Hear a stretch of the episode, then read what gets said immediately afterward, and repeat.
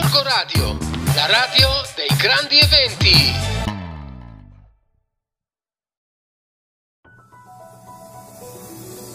Ci risiamo, la dottoressa Lipira va in pensione, non ci sono sostituti, i pazienti sono costretti a cercare medici fuori paese, però attenzione, chi cambia medico di base resta fuori se dovesse arrivare un sostituto temporaneo.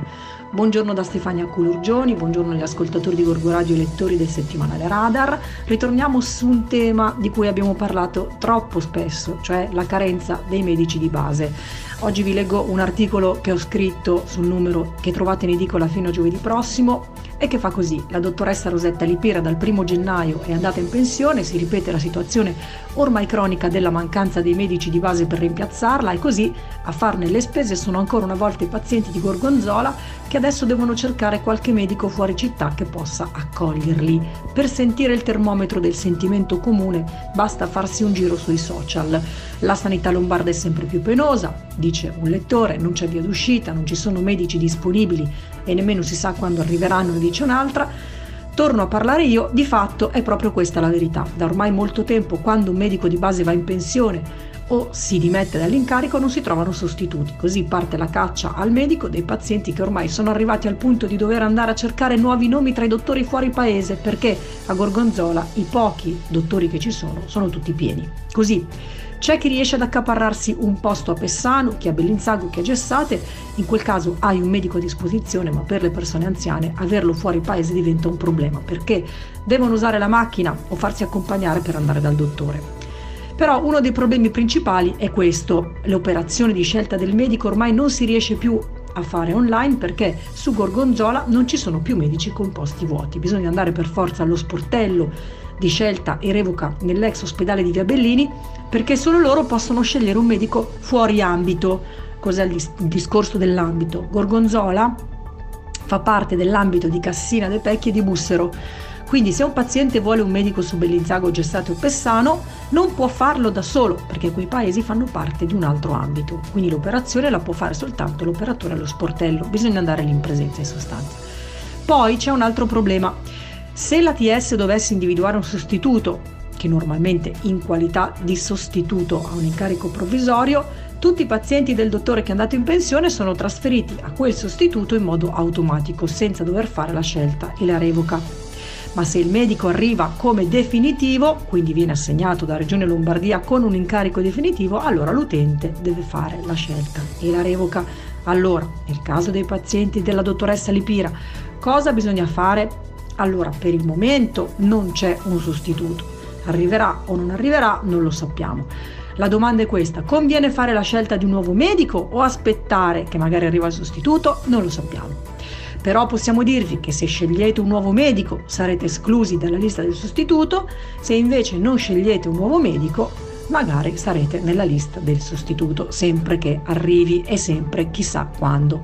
Insomma, una gran confusione, di certo non migliorata dal fatto che su internet non c'è neanche l'aggiornamento dei nomi giusti dei medici che sono operativi oppure no. Un tema che abbiamo affrontato adesso torno a parlare a braccio, già da molto tempo, un tema che riguarda la carenza cronica dei medici di base, non ci sono più medici di base in sostanza, non ci sono più medici che vogliono operare come medici di base, prendono uno stipendio troppo basso, hanno troppi pazienti, sono incastrati in mille pratiche burocratiche, quindi ormai i giovani laureati in medicina scelgono di specializzarsi in altri ambiti, quindi di fare gli specialisti o di andare a lavorare in strutture private, sempre di meno scelgono la medicina generale, che invece, come abbiamo visto durante questa pandemia, rivestirebbe e riveste tuttora un ruolo veramente importante. Ci sentiamo la prossima settimana.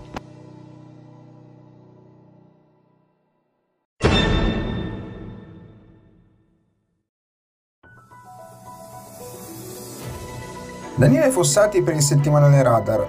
Si parla sempre purtroppo di pandemia, è difficile parlare d'altro in questo momento.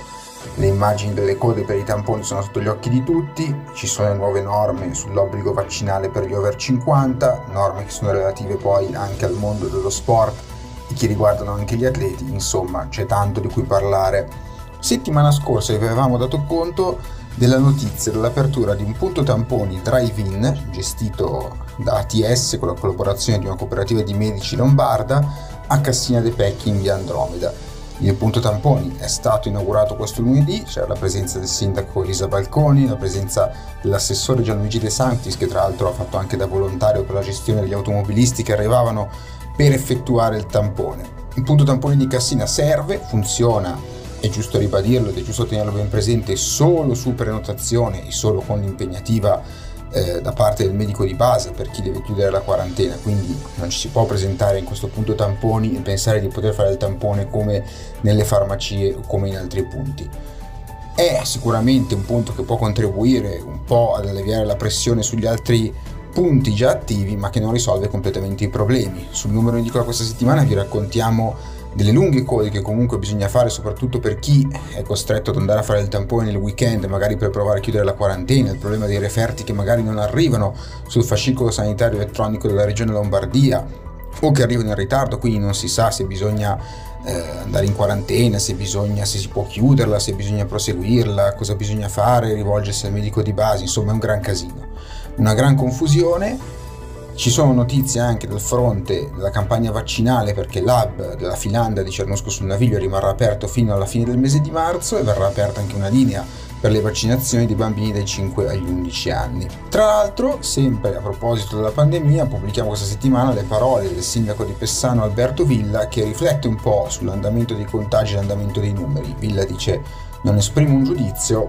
ma rifletto sul fatto che probabilmente con tanti contagi asintomatici che però rischiano di danneggiare molto il lavoro negli uffici pubblici ma anche negli ospedali, forse si può cominciare a pensare di gestire in modo diverso questa fase pandemica in Italia. Insomma, cose di cui si parla, si continuerà a parlare purtroppo ancora per un bel po' di tempo, cose che però argomenti che è giusto seguire, provare un po' a dare un quadro totale della situazione in Martesana. La Serie C di calcio, dove milita la Giana, ha deciso di fermarsi ancora per un altro weekend quindi la Giana dovrebbe tornare in campo solamente il 23 gennaio contro il Trento in casa.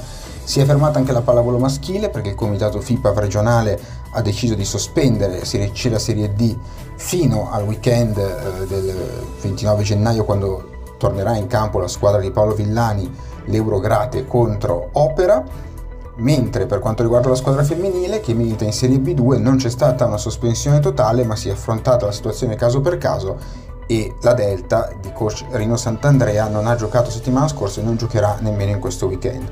Fermi anche il CM Basket Cassina e la Far Networks, che è la nuova Arcinzia Pallacanestro, in Serie D eh, di pallacanestro in Serie C Silver, fermo il Cassina Calcio tra i dilettanti, insomma molto difficile parlare di sport in questo momento, proviamo comunque a farlo perché diamo le notizie sul nuovo eh, protocollo dei medici che si occupano di sport, che riguarda anche gli obblighi per eh, chi non si è vaccinato, che non potrà più accedere agli spogliatoi, eh, non potrà viaggiare con la squadra, questo riguarda soprattutto le serie maggiori, ma in qualche modo ha a che fare anche con le nostre realtà sportive e poi un po' più relativo al campo invece la situazione della Giana perché il presidente Bamonte sembra deciso a non comprare un altro attaccante e la Giana ne avrebbe davvero bisogno perché ha fatto solamente 12 gol per ora in campionato. Ci vediamo in edicola. Corco Radio, la radio dei grandi eventi.